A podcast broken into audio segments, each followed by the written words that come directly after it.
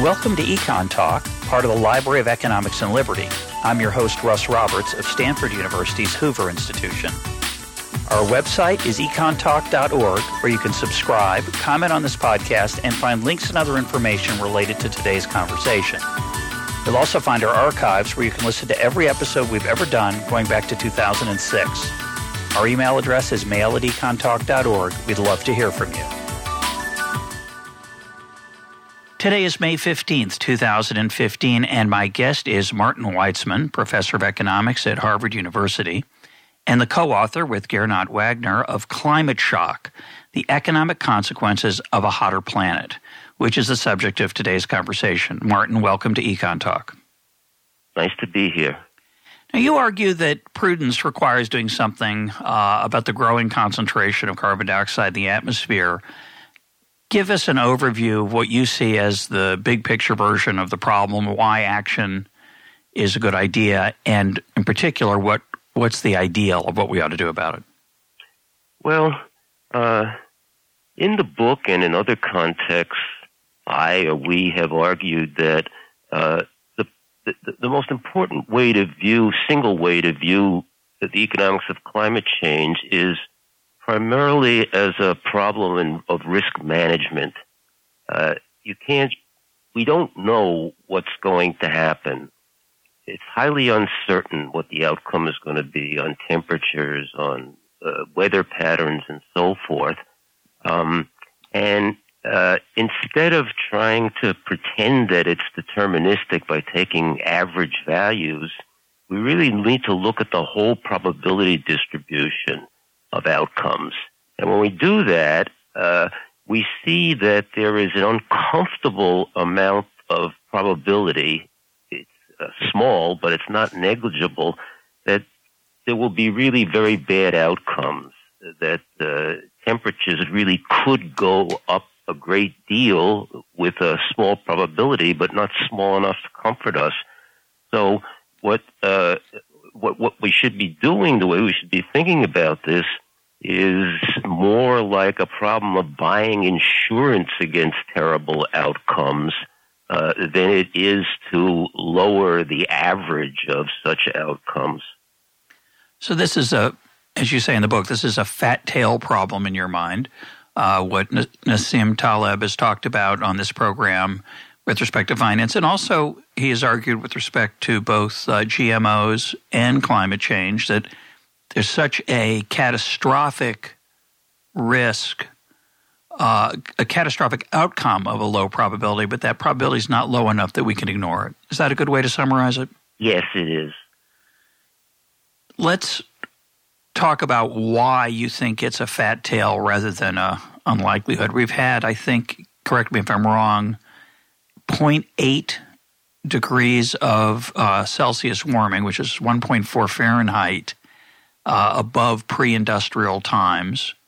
Uh, what is the uh, black swan? What's the catastrophic outcome that you're worried, think we should worry about, and, and what would the consequences be? Well, um, at eight degrees centigrade, uh, we probably can and we are living with it. It's going to go up, even if there were no more carbon dioxide emitted. What's in the pipeline already uh, is going to cause temperatures to go above 0.8 degrees centigrade. But in these lowish ranges, say less than two degrees centigrade, we have some more confidence that uh, that we can uh, cope with uh, with the problem. When it starts, when carbon dioxide concentrations, greenhouse gas concentrations in the atmosphere get high enough, then you really might get into the six degree or four degree range. Uh, and we did uh, in the book some fairly simple calculations, but they, they were calculations that if you, uh, I'll get a little bit, I'll throw a few numbers in here. Before the Industrial Revolution, the uh, level of greenhouse gases in the atmosphere was 280 parts per million. And it had hardly ever been above 280 parts per million in 800,000 years. We know that 800,000 years from Arctic ice cores, and it stands to reason we've been in this period of uh, glacial advances and retreats for about 3 million years. So this is probably uh, at the upper end of what parts per million of carbon dioxide and greenhouse gases were for the last 3 million years or so. Now we're up to about 440 parts per million of carbon dioxide equivalent gases. That's an increase of 50% over what was the highest for the last 3 million years at least. Um, when you look at when you ask what is what is going to happen with 440 parts per million, uh, you're looking at something called uh, a famous uh, acronym in uh, climate change, something called climate sensitivity, and that is an iconic number that tells us the eventual temperature change that goes along with a greenhouse gas concentration. It's a probability distribution. Uh, so this essential thing about what will be the temperature response to 440 or to 560 is an answer that that has a distribution. And the climate sensitivity is the temperature change for a doubling of carbon dioxide. So we're not there yet, but it's almost sure that we'll reach at least that, at least 560 parts per million. The, for the last 35 years, uh, the, the, the uncertainty around this climate sensitivity, this temperature response, has not much changed. 35 years ago, in some of the first early pioneering studies, it was stated that it's likely between a one and a half degrees centigrade and three and a half uh, degrees centigrade. Uh, oh, I'm sorry. It, it, uh, it, it's likely between one and a half degrees centigrade and four and a half degrees centigrade. That's a pretty wide range uh, one and a half to four and a half degrees centigrade. And that's in the latest IPCC report from last year. It gives that same range. So that what's, uh, what's happened seemingly is that although there's been much, much more research into climate change and many, many more models and observations, we must be uncover as we as we're resolving some of the uncertainty about something like climate sensitivity, new forms of uncertainty are emerging. So there's other things that we hadn't counted on. Okay, so this one degree centigrade to four and a half degrees centigrade. What we estimated is that if the climate, if the uh, greenhouse gas concentrations double, the chance of being greater than four and a half degrees centigrade is around 10%.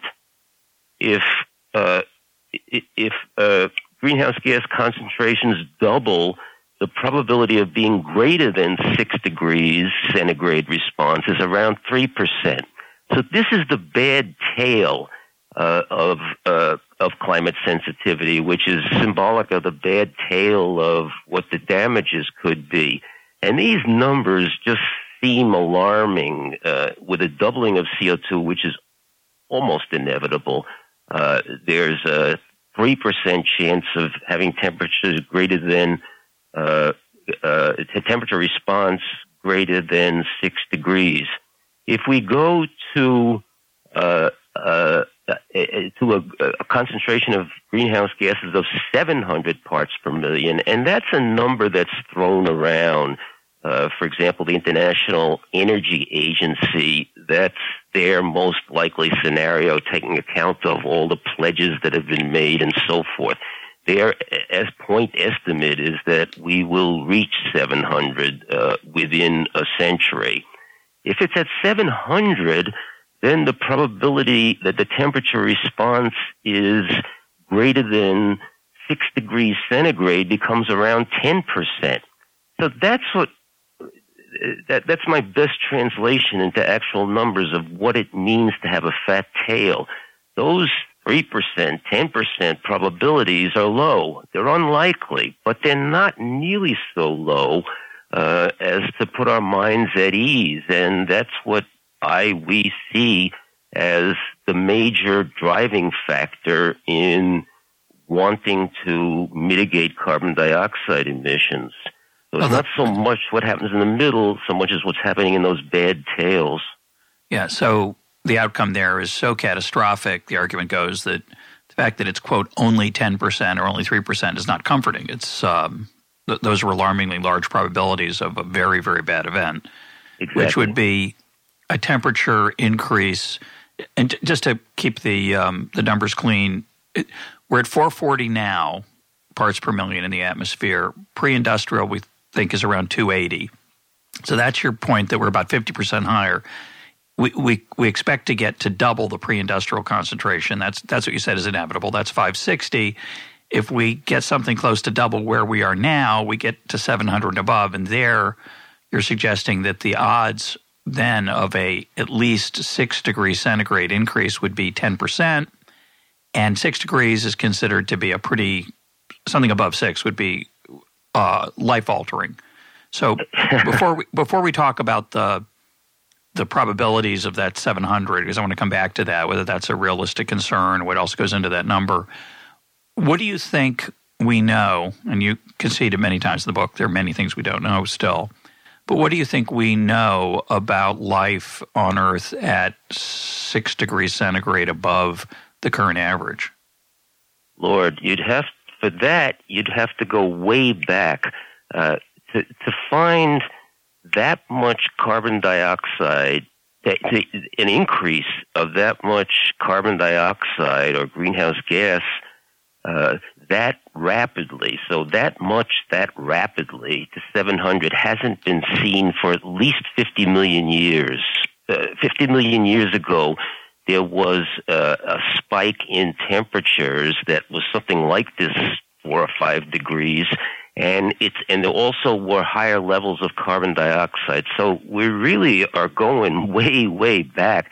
That would alter six degrees centigrade if that were achieved would would would uh, uh, uh, would alter life on Earth as we know it. Um, it we're we're into the fantasy world here and guessing what that would be like. It would uh, completely upend ecosystems and cause a lot of species to go extinct. I don't know what would happen to humans. I don't see how anybody can know. Uh, maybe we'd be clever enough to uh, figure out how to live underground or, or something like that. Uh, science has achieved marvelous things, but it, it, it, it somehow wouldn't be at all, I'm I'm guessing, a pleasant existence, and uh, we would miss life on Earth as we know it today. Uh, you'd have a lot of trouble venturing outside uh, uh your underground shelter if you could even survive at all at 700 parts per million. So again, that's going. It was that that first. It was numbers like that that first really started to bother and then alarm me about climate change, that you put it in, in geological historical perspective and what we're doing is really tampering with these greenhouse gas levels uh, to an extent by the time we're done that it hasn't been seen for at least 50 million years. Uh, well, that's a big deal, and uh, if if if there's the amount of uncertainty that IPCC seems to think there is this incredible range of uh, climate sensitivity between one and a half and four and a half degrees centigrade. If there are ranges like that for what the response is, uh, we haven't seen such things uh, since, uh, as I say, 50 million years ago. So I'm going to make an analogy I've made here before, which is it does remind me a little bit of macroeconomics, uh, which is something I have a similar uh, agnosticism about, or sometimes a skepticism. So in macroeconomics, uh, we are told there's a theoretical reason to expect that certain a dollar of government spending financed by debt will have a certain impact on GDP and, and on unemployment. And if it doesn't happen, uh, say after World War II, as, as was predicted, uh, when government spending shrunk and we were told we would have a catastrophic uh, economy, and then we say, well, there were other things we didn't anticipate, and the theory survives. So, what is your thought on the last 15 or 16 years, uh, sometimes called the pause, where concentrations of carbon dioxide have risen dramatically as China has grown dramatically, uh, the world economy has grown dramatically, and yet the expected temperature increases didn't hap- haven't happened. It's true, the world remains hot, but the theory is predicting that it should get a lot hotter. Um, does that give you any uncertainty about this relationship between uh, greenhouse gases in the atmosphere and temperature and the likelihood that 700 parts per million is going to be six plus degrees centigrade hotter than it is now? Uh, with a t- uh, with a with a 10% probability. Well, I think it emphasizes how unsure we are. The models are all pointing in a general direction of the planet heating, but they can't really capture, they certainly can't capture year to year changes or even decade to decade. The big picture is that, see, if you look at a plot of temperature against time, it's as if there were, we were on a plateau now, but that's looking back for 12 years or so. Uh, the, the, if you look decade by decade, there's an unambiguous increase in, uh, in temperature.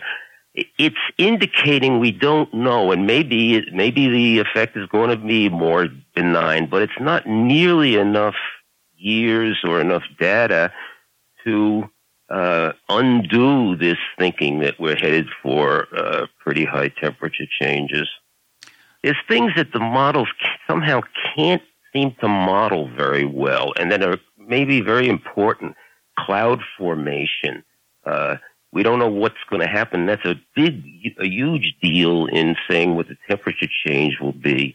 Uh, none of the models predicted the melting of Arctic sea ice, which has uh, continued to uh, uh, increase the melting of Arctic sea ice. That was not predicted, and you have to twiddle with the models to try to make them come out with something like that.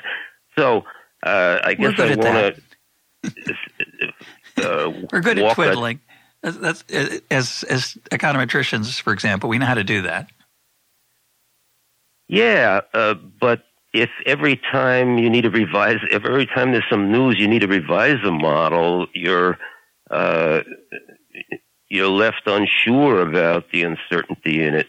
Correct. So, well, let's move to the uh, one policy change that you talk about quite a bit in the book, and many other economists continue to come back to, which is a tax on carbon. So you argue that we should put a $40 per ton uh, tax on carbon to at least begin reducing the rate of increase um, that we're currently uh, having in in CO2 in the atmosphere. Where does that number come from, or what's our best uh, what's our best way we have to to make a stab at that number? And the okay. reason I ask that, the reason I ask that is that we, you know we know we understand something about other types of pollutants and their impact on health, say, or the economy, and we have a measure of the externality at the margin. This is a strange one because, as you say, in our current existence, we're getting along okay with the 0.8 that we've had. Um, it's not obvious that an extra half a degree should be discouraged. It's a non, what I think about it, it's an inframarginal problem, really, right? Yes, I suppose. So, so where does tell, make a case for forty? Okay, I can't make a very firm case, and no one can. Honest the, man, uh, like like so much else in this area of climate change, that's a calculation based on a series of models. It uh, it's the it's a, a common a consortium, as it were, of U.S. government agencies that got together.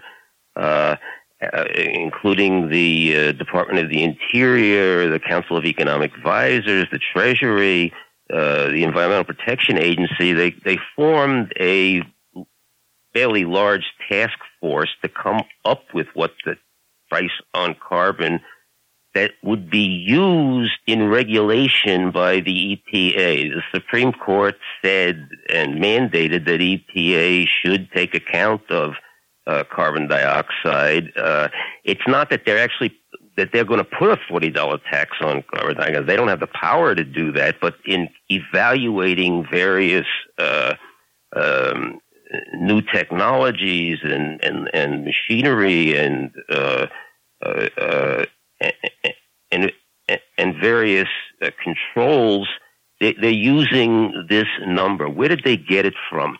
Well, what they, the, the thought experiment is this. You have some given trajectory of carbon dioxide emissions and carbon dioxide concentrations and then temperatures that go along with that. It might be uncertain, but you have a, a, a sort of projected profile of temperatures and damages into the future. Um, then you do a thought experiment via the computer. You make there be one less ton of carbon dioxide that's emitted this year. That'll translate into fractionally lower temperatures in the future and fractionally lower damages in the future. And then you take these damages, uh, these change damages, and discount them back to the present and ask what is the so-called cost of carbon, which is really the, the price of carbon that's coming out of the model that it wants you to uh, to to impose. Um, they use three models, three so-called integrated assessment models, IAM uh, and they got three different answers. They just averaged them. And a huge part of the uncertainty about this $40 per ton comes from the discounting aspect. If you discount it, it, it, because the consequences of climate change unfold across centuries and even millennia and certainly generations, the discount rate you use becomes absolutely critical. And the discount rate they used was uh, 3%. They looked at 2.5% and 5%. You get very different numbers for, uh, uh, for 2.5% or for 5% or for any change in the discount rate. So the deficiencies of this the ambiguities of it are known to those who work in this area. Uh, this is not in any sense a hard and firm number, but it's sort of a ballpark estimate uh, that's very sensitive to a bunch of assumptions, including especially the discount rate and uh, that's the number that, uh, that that they came up with after averaging over uh, over three models. So that, that that's where that number forty dollars comes from. So right now, we worldwide, you suggest that we subsidize right now in reality we subsidize carbon in various ways, which yes. would certainly seem to me, regardless of what you think of climate change, that that would be a good thing to stop. And you point out that that's whether it's a good thing or not, it's very hard to stop politically. Uh, but if we if we reverse that and on and and stop subsidizing and instead taxed it, one question uh, to ask would be, what is the likely cost of that level of taxation on um, economic growth or on people living in very poor places that desperately need energy to catch up? Um, you didn't talk much about that in the book. I was I was a little bit surprised. Do you have any feel for what kind of magnitudes that kind of tax would have on, say, the price of gasoline per gallon? Something that would be more easily related to to as a consumer. Uh, I think forty dollars per ton of carbon dioxide doesn't affect gasoline that much. I think it's about it'll come out to about four cents per gallon. Uh, uh, in the uh, in the U.S. where it's already uh, where it's already taxed, it would would show up for sure in electricity prices. One point I want to make clear, which is a difficult point to get across uh, to the public, um, if you when the public thinks of a tax of forty dollars per ton of carbon dioxide, say, they think of that forty dollars as going somewhere away from them goes into a sinkhole or it's transferred to another country or it's Planet. transferred yeah to another the United Nations or something like that. That's not the case. This tax really represents a country that would be taxing itself on carbon dioxide and with the receipts that they gather on the carbon dioxide from that $40 per ton of carbon dioxide, they could do things like relieve more distortionary taxes elsewhere, because a bunch of calculations show that if you if you tax this, ba- you, end up better from a welfare point of view if you tax this bad of carbon dioxide and relieve taxes on goods such as labor or or capital. Uh, so this would allow a, uh, a, a, a, a, refund of forty dollars per carbon dioxide ton going elsewhere into the economy. In theory, and in theory, at least, in, yeah. Yes, and and people have thrown around numbers. There's models and there's numbers, and some of the models seem to indicate that actually, if judiciously done, famous last words, uh, this could increase uh, national welfare because you're, you're, you're eliminating or cutting back on distortionary taxes. Uh, so depending upon what the, the, the, hurt that it does depends a lot on what you do with that, uh, with with the proceed, the internal proceeds of the tax. So the idea, maybe it's better to call it a price on carbon. The idea is that a country would price carbon, hopefully at forty dollars per ton, would collect these receipts and use it to offset taxes elsewhere or to do other or to do other uh, good things in theory if they had yeah. good things to do with the money. In general, that, that, that's that's something that's, that's very hard. We economists haven't done a good job of that of explaining that that it's not a tax in the sense that it's going away from you and to some larger entity and disappearing from you. For the nation as a whole, it doesn't disappear from the nation. The nation collects it.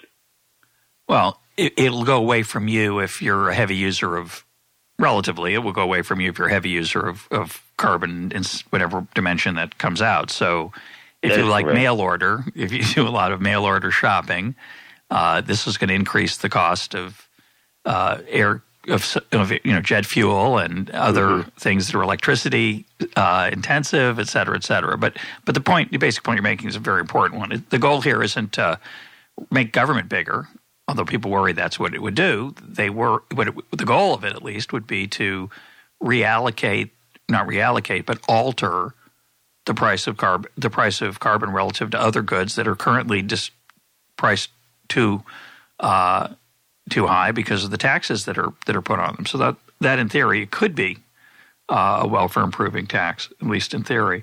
The other alternative, which you which you mentioned, is is some kind of cap and trade scheme, and it seems to me that given that many of the effects occur at sort of a, a, a tipping point of sorts at, say, five, 600, maybe 700 parts per million, that ideally, I'm going to emphasize ideally, ideally, you would want to put some kind of total cap on global emissions and then allow people to trade those, allow corporations and governments to trade those so that the allocation of that f- fixed amount was was in some sense sufficient course, that could be that if you don't endow people with certain amounts, you can certainly make the argument that poorer countries should get bigger allocations to start with uh, because they are behind, and, and, it would seem to be a very cruel system, as is the tax, uh, to to punish them, make it harder for them to catch up.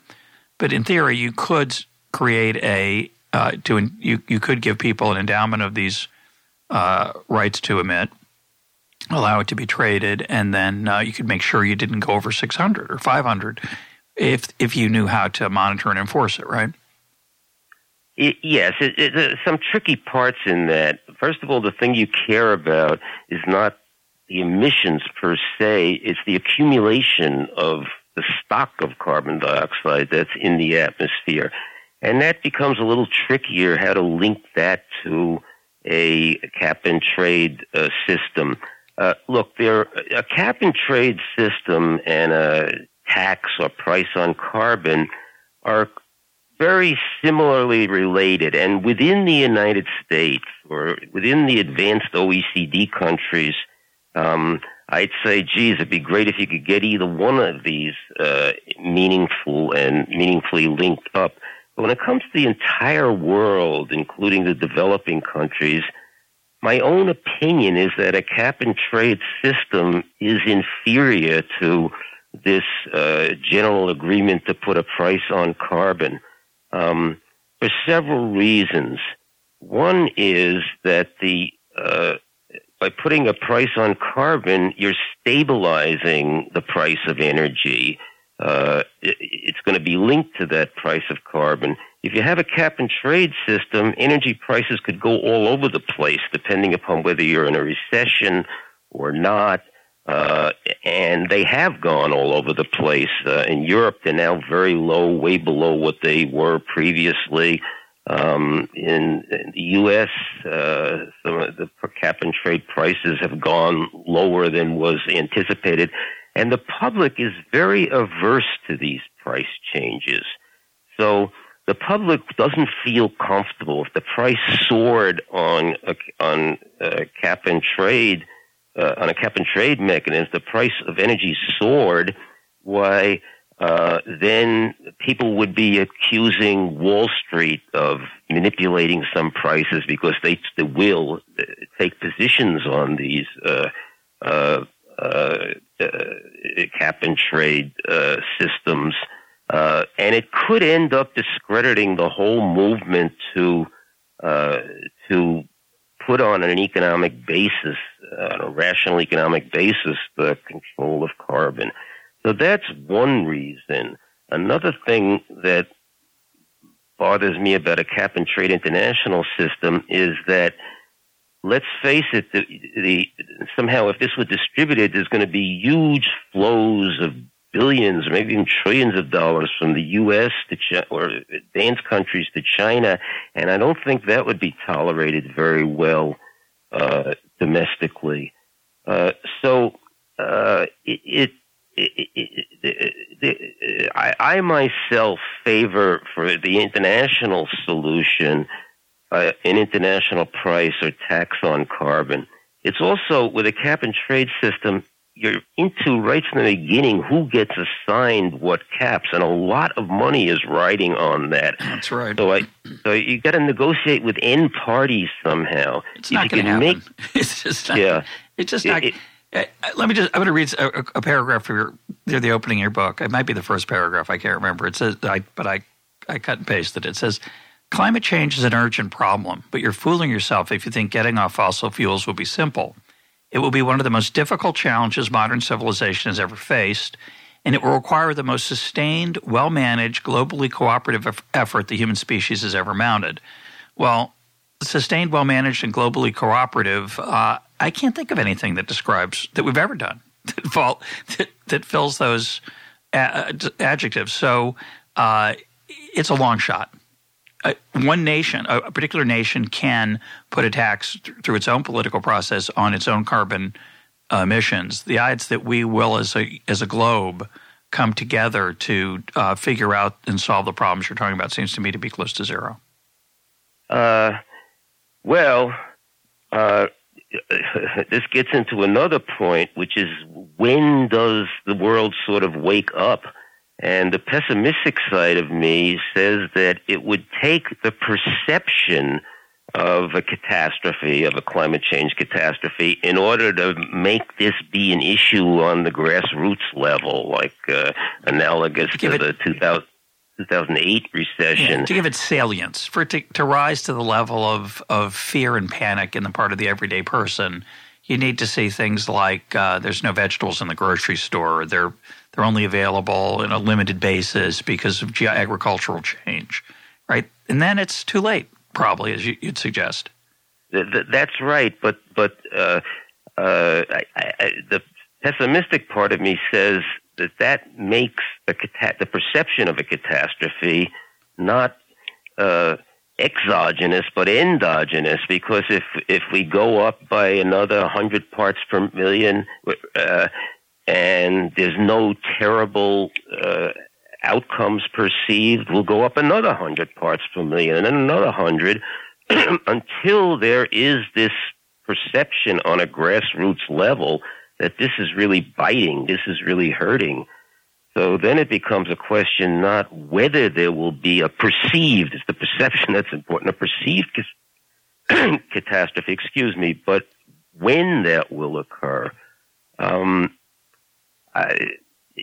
Yeah, the, the, these proposed solutions are all difficult, and cap and trade has some things in its favor over uh, over uh, an internationally agreed upon price uh, of carbon. But I think we got going on the wrong foot when we started down when we began with this quantity path because it's so very, very difficult to get in countries to agree on what their initial reductions ought to be.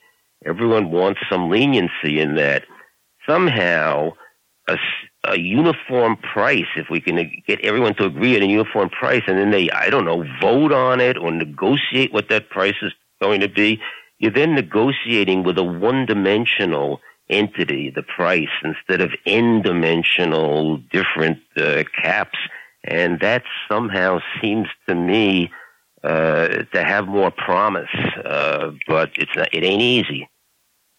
Well, I want to read a, a, somewhat lengthy excerpt from the book that I thought really captured the the nature of the problem, and it it captures this issue, uh, the one we're talking about now, which is uh, the salience issue? Is it what's at the front of people's minds and the political challenges of dramatic action if it's not in the front of people's minds? And I think that is part of what drives climate scientists crazy. That the rest of us are just kind of like thinking, not much going on here. Why are you yelling at me?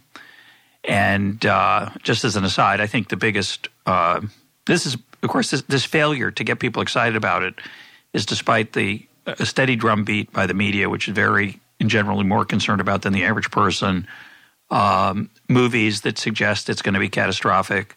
And I think that one of the reasons it's failed is um, Al Gore being a spokesperson for a movement. He's a politician, he's seen as a partisan, and that immediately took about 35% of the population into hostility toward the idea. Whether that was uh, wise or not is a different question, but I think just an interesting question of why so many smart people are worried about this, uh, and so many somewhat smart people are not.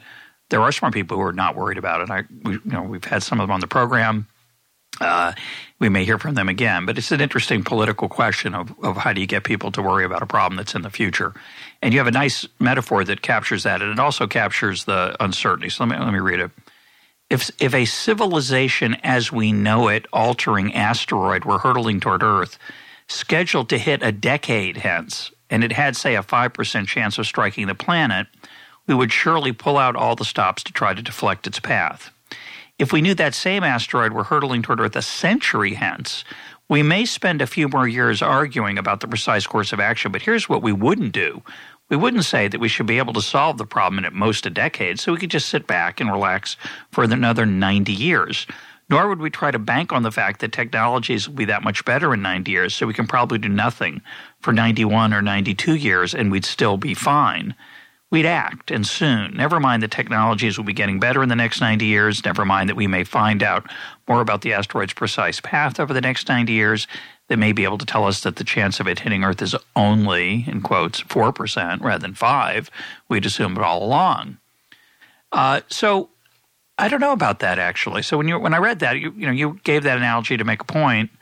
I guess the question would be, I'd want to know what pulling out all the stops would do to life here on Earth. It's true that if there's a five percent chance that life on Earth is going to be altered by the impact of this asteroid hundred years from now, I'd be worried about it. I think yeah, we should do something now. But would I pull out all the stops? Would I devote fifty percent of world GDP, thirty percent of world GDP to create the technology that's going to allow us to destroy it or deflect it. I might want to wait a little bit. I might want to invest in those technologies now, but not to solve the problem in 10 years. And I'd want to think about what the scope of it would be. But if it meant impoverishing people, say, terribly, I'd, I'd be loath to attack the problem now. I would be tempted to wait. Or do you think I'm wrong? Uh, well, the way that example was set up, it was as if this is really a catastrophic asteroid and something's going to have to be done and it would make people nervous. It would make me nervous to just stall for 10 years even. Uh, uh, because we really want to dig into the science of this and run some experiments and get in place some asteroid deflecting technology and so forth. And the fact that that would alter or destroy civilization or much of life on Earth makes it, it w- would uh, dominate our image or it would dominate mine.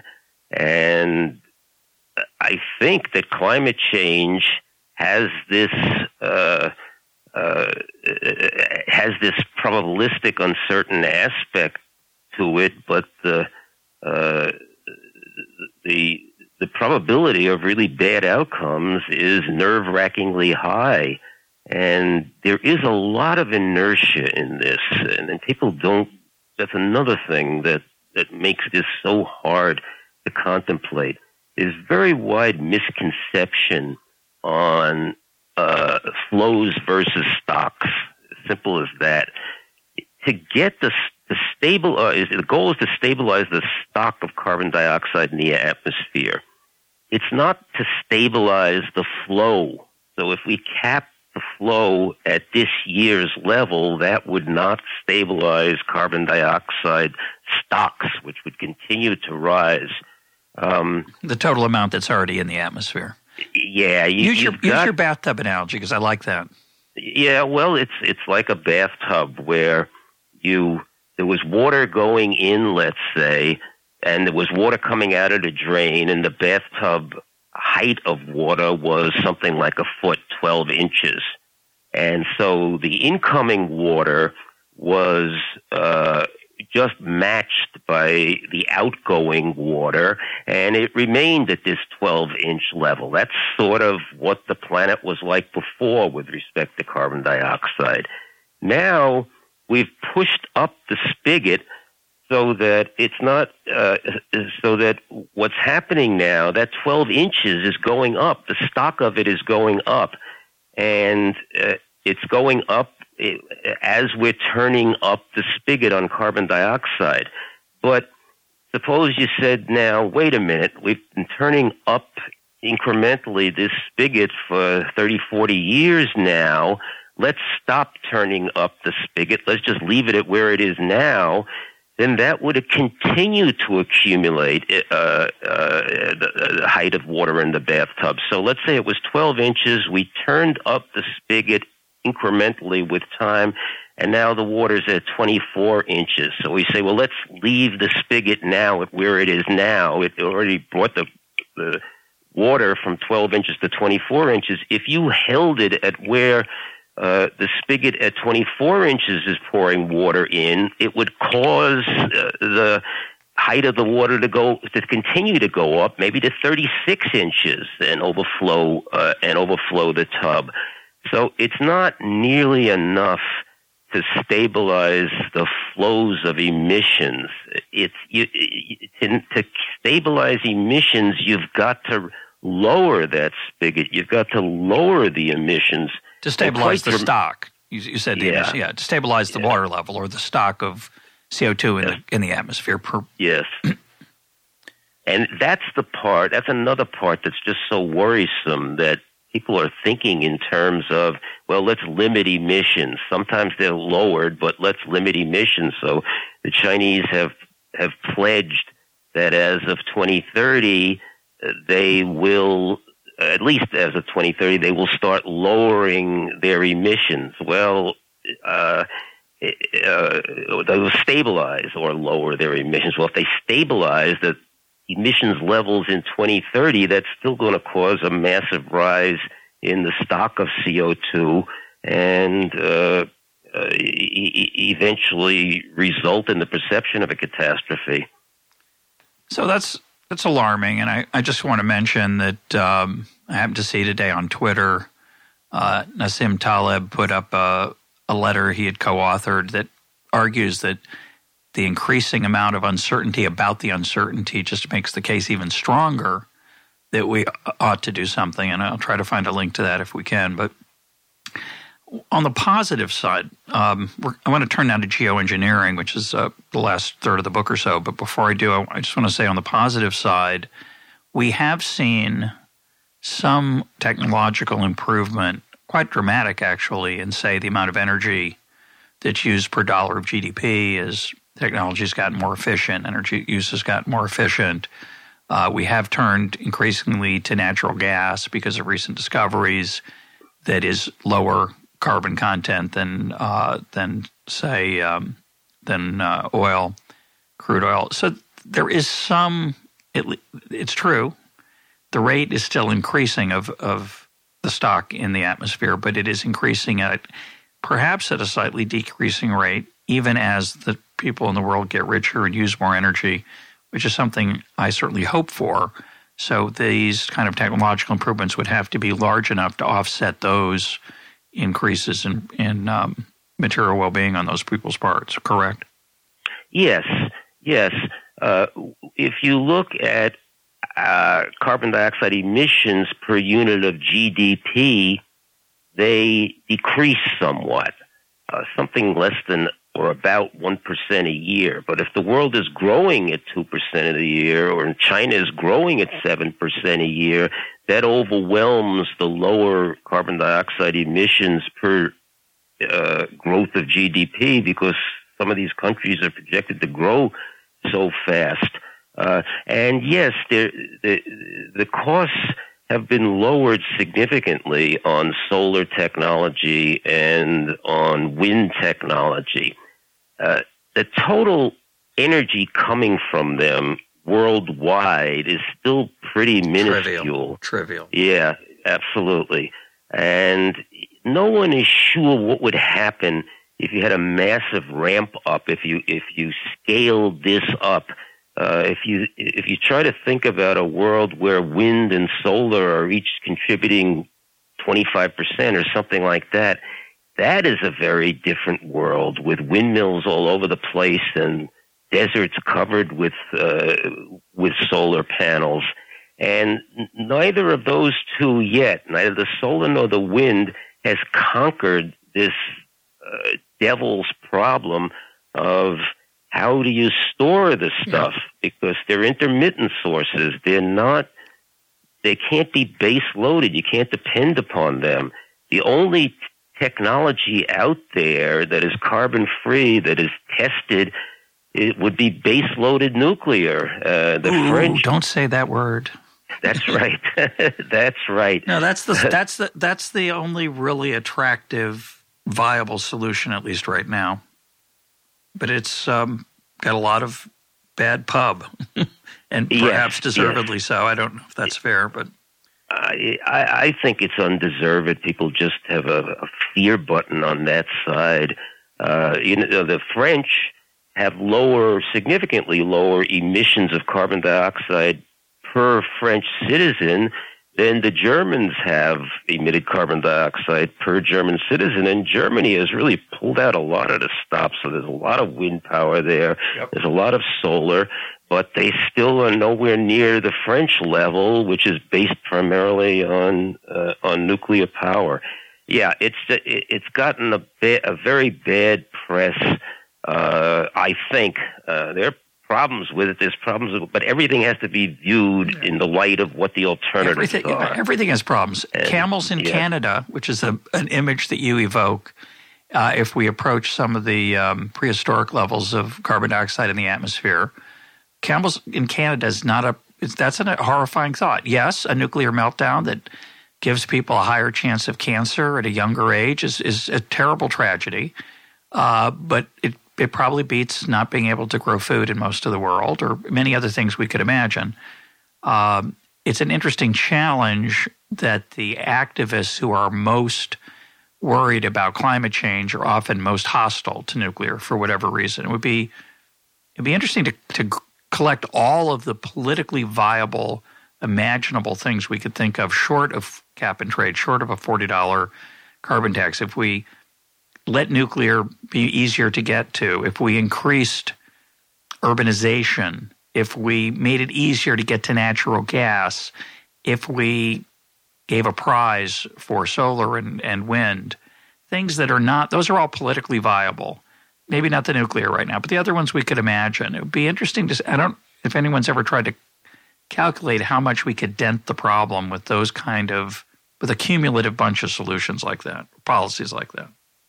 Yeah, calculations have been made, uh, and uh, nuclear would come out a major player if you had a high enough price on carbon. Uh, the typical environmentalist is views uh, the uh, climate change problem as urgent, as some as a big problem. They also are opposed typically to nuclear power and to genetically modified organisms. And I think they've got one of those three right. That's that the climate change really is dangerous and scary. But I don't agree with the positions on the other two. Uh, so Mark Lynas, who's a, a famous environmentalist and has written on climate change and lots of other environmental issues, uh, agrees on this that nuclear power has a real place and it's important. And genetically modified organisms, genetically modified food, uh, looks like it could be a real boon. So, uh, most of the scientists that work with uh, climate change think it's worrisome. The scientists that work with directly with nuclear power think that's manageable, and the scientists work with genetically modified organisms think there's a tremendous amount of promise for alleviating hunger and uh, doing other good things around the world. So this uh, the environmental movement has split from the scientific consensus, as it were, on these two, on nuclear and genetically modified organisms. Well, I do worry uh, about their objectivity.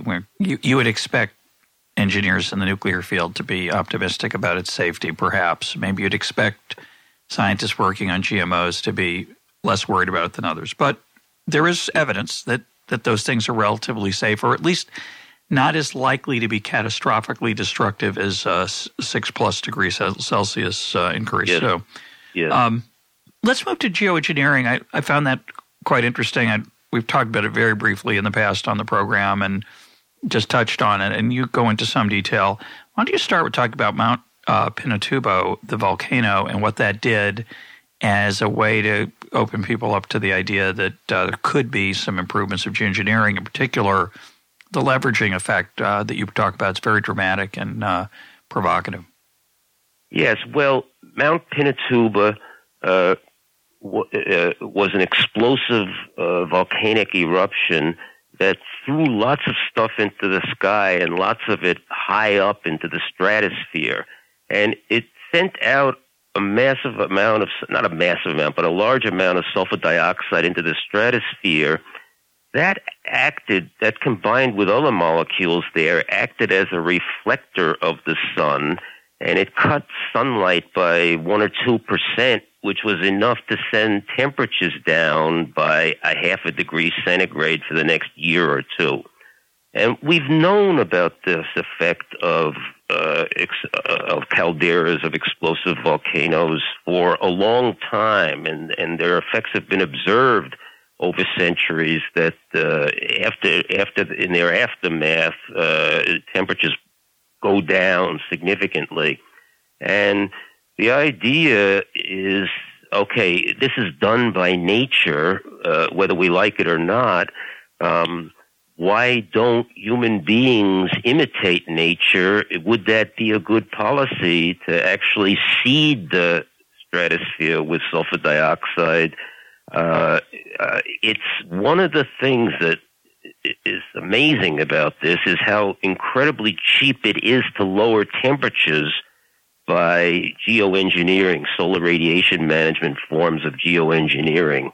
To lower Earth's average surface temperature by one or two degrees centigrade would cost less than $10 billion a year. Uh, you need a fleet of planes or rockets or something like that to keep pushing this stuff uh, into the stratosphere, but there's not that much that's needed, and it's incredibly cheap. So you compare what it costs to lower temperatures by a degree uh, from uh, geoengineering with how much it would cost to lower temperatures by a degree uh, via um, uh, new technologies or via solar and and wind uh, it, it, it, it's overwhelmingly cheaper to fool with the sulfur dioxide. And that's something we didn't need. We don't need. The climate change is already economics of climate change is already the economic problem from hell because of all these complexities, because it's a, a, a, an international public good, because of timing, because of lots of things. It's a and wicked problem. Got, and now you've got you suddenly made it more wicked because you've really got two externalities or public goods out there. The one, the traditional one, is that people free ride because it's so expensive to change from a carbon burning technology. And uh, everyone wants the free ride. Here you've got the opposite kind of uh, public goods or international problem where many, many nations and even individuals could afford this $10 billion a year. And somehow you need governance over both of these things. So in a sense, it's twice as difficult a international public goods problem as we thought it was before uh, geoengineering emerged as a kind of a conceptual, at least, alternative. It seems like a very attractive insurance policy on the surface. Uh, I guess the the issue, which is which you touch on in the book, is well, you know, a lot of people say, well, that's playing God, and well, we're already playing God. We're putting the we're pumping the carbon into the atmosphere, so that part's not so alarming. It's really the unintended consequences. So, what do we know, if anything, about this little? You just sort of say, well, you just put a bunch of planes up there, you put out the sulfur into the atmosphere. What are the worries? Oh, there are many worries. Um, uh, I, I, think this has a place as a kind of a plan B in case. So we need to do research to know what this is about, just in case some cat- catastrophic outcomes emerge. Uh, you've got uh, a series of issues where it, it, it would affect the weather patterns. Uh, uh, it would affect the the uh, uh, it would affect the weather patterns. It's probably going to make the ozone hole more of a problem. Uh, it ocean acidification would proceed apace because you're not you're not changing the carbon dioxide in the atmosphere. You're changing the uh, amount of sunlight that's hitting the earth, basically. Uh, there's an argument that you might become dependent upon this. Suppose that you uh, are, are, thinking of temporary uh, particles like sulfur dioxide, which will come out of the stratosphere uh, within a year or so. Suppose you got hooked on that, and then you discovered that it's got some very bad side effects, maybe some black swan side effects that you that are really bad, terrible feedback that loops that you didn't want aware right, of. Right, right, right. Now, if you go off of that uh, uh, um, solar radiation management geoengineering, there's an abrupt increase in temperatures. So this thing is a blessing and a curse. It will it will immediately cause the temperatures to go down uh, but if you wanted to get away from it, it will immediately cause the temperatures to go up uh, throughout the planet uh, uh in too rapid a way. Uh, you you there's a there's this hubris argument that I think carries a lot of weight. That look, we geoengineered the planet already. That's what's causing the problem of of climate change and the problems of future climate change. Uh, uh, now we're going to geoengineer it the opposite way. There's too much human tampering uh, with the system. Uh, there's a moral hazard type of an argument that's out there that if I don't myself much subscribe to this, but if people knew that this cheap method was available for cutting down carbon dioxide, they would uh, uh, they would go towards that as a solution rather than cutting carbon dioxide emissions. Uh, right. So we can't so talk about a, it. We, it's too dangerous. A, yeah. There's a bunch of uh, there's a bunch of possibly bad issues. It's a gamble. Um, well, go ahead. I, well, what I think is we need more research in this area. That truly can be said. So we shouldn't be, it's probably politically correct not to do any research in the area, but we need more research even if we're not using this thing.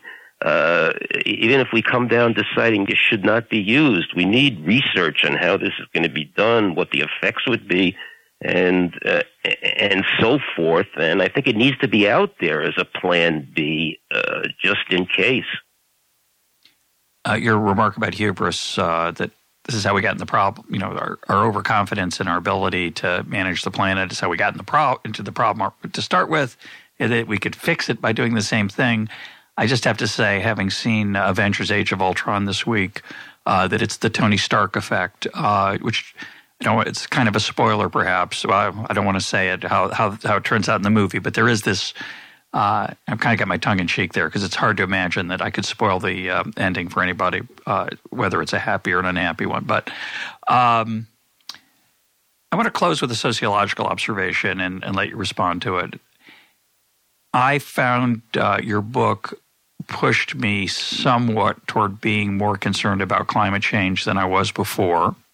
I, am in the in generally in the agnostic skeptic uh, camp, mainly because I, I do see these parallels with macro. I'm not really convinced that macro is much of a science, and I see a similar complexity problem unroll, unfurling in in climate change, and a similar problem with the advocates being way too confident, uh, given what I see as the uncertainty about their estimation techniques in science your book is a breath of fresh air in that sense, in that you don't you don't over claim. You are extremely modest, and despite that modesty, you still want some dramatic solutions, which I'm slightly more interested in, in being in favor of after reading your book. Do you think this this clamor on the part of scientists and activists, the overconfidence that they project relative to the imprecision of their numbers is part of the problem?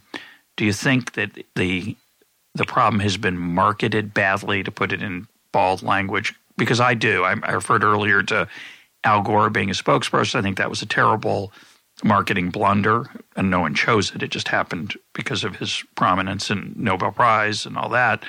But and in his in his movie. Um, but do you think that if in terms of speaking to your fellow worriers, and you, I would put you in the worrying camp. Do you think tone and um, and style are, important in, in getting people to change their minds or to be alarmed about something that might be hundred years away? I think it probably does play a role, and I've thought about what is the best way to present this. I don't know any other way except that it's got to emphasize that will probably be all right if we can keep levels moderate. Uh, but it does have this disaster side to it, which really should make people nervous. Um, if it's if cl- some climate scientists or the majority come across as overly confident, um, I know they can't be confident about they can be confident about the big picture, but they can't be confident about very many specifics at all. And it's sort of this asymmetric distribution where, okay, they're, they're, they're, by their talking, maybe they're conveying that they're more sure than they actually are. But uh, if they're wrong in one direction, the consequences are much greater than if they're wrong in the other direction, and that's still a huge part of the problem. Uh, it's a wicked problem because of this timing. Uh, you got you've got something occurring that's very long by the uh, measures of the political cycles or people's lifetimes, even. Uh, but it's remarkably short by it's a remarkably short experiment by geo by geophysical. Yeah. Uh, yeah. So it's in this, nev- and that's what causes a lot of the uncertainty. We haven't seen this for millions of years. Uh, so it's right there in between. It's geologically instantaneous, which makes us very unsure about the probabilities and everything else about it. And it's much longer than even a human lifetime, uh, which makes people want to put it away and say, let's worry about this when it starts occurring. Well, you and I will probably not be alive in 2100. Um, I don't expect to be, but there's a pretty good chance that my children, who are born in the all born in the 1990s, there's a pretty good chance they'll be alive in 2100. Um, you know, they're they may not make it for a bunch of reasons, obviously, but there's a chance that they will. Uh, if they have children, uh, they will. Those children are very likely to be alive in 2100. So my grandchildren are. It's their lives are risk. It, it's not that long a span. Uh, I guess it's hard to think about your unborn grandchildren and worrying about them, but certainly the next generation, either my children or their children's children, will have a uh, worry about this if it is indeed worrisome. It will be very different from ours because they will live longer. It will fall much more likely likely to. It's more likely to fall in their lifespan. I agree with you. Look, 2100, it's very hard to think of it so far away, but what makes the part of, again, making this problem so devilish is that a lot, if there's going to be bad consequences, really bad consequences, they're going to come in after 2100. So you're sort of, our actions now and in the near and middle future are going to impact the planet, not just in 2100. Certain things will be showing up by then, I believe. But beyond that, you're condemning sort of uh, future centuries to some very bad things. Uh, so that's how that people can't even think in terms of 2100. How are they supposed to think in terms of 2200? Which is well, when a, a, lot of disastrous things really would start to materialize. A couple weeks ago, we had we had Eric Topol on talking about technological change in medicine. So we'll be living to 150, 200 years soon, no doubt. Uh, although he did not predict that. I don't want to put words in his mouth, but there are some interesting things coming in technology for medicine that may extend lifespans. We'll see. Uh, do you want to close with that something optimistic? That was a pretty that was a pretty cheerless uh, close. Do you have anything optimistic to say? Uh, well, anything optimistic. uh, I keep chipping along, uh, hoping for the realization that uh, they're uh, hoping for the realization that we need to put a price on uh, uh, carbon dioxide and greenhouse gases. Uh, and uh, maybe we can push that argument forward to uh, where people find it acceptable. Uh, there was an interesting, very interesting experiment in British Columbia where they put a tax on carbon, but they rebated it by having a per capita check to everyone go out, and they very wisely first had the check go out and then put in the tax yeah. on on carbon, and that worked it worked to, at first. It was very controversial. Uh, uh, and business didn't like it, and but they they got it through. And now, if you you now it's so ingrained that if you're going to take off that tax, it's politically difficult because then you've got to name where you're going to get the taxes from. So my hope, the optimistic thing, is that more and more of the world sees this British Columbia style system and uh, is enticed to adapt it. My guest today has been Martin Weitzman. His book is Climate Shock The Economic Consequences of a Hotter Planet. Martin, thanks for being part of EconTalk. Thank you for having me.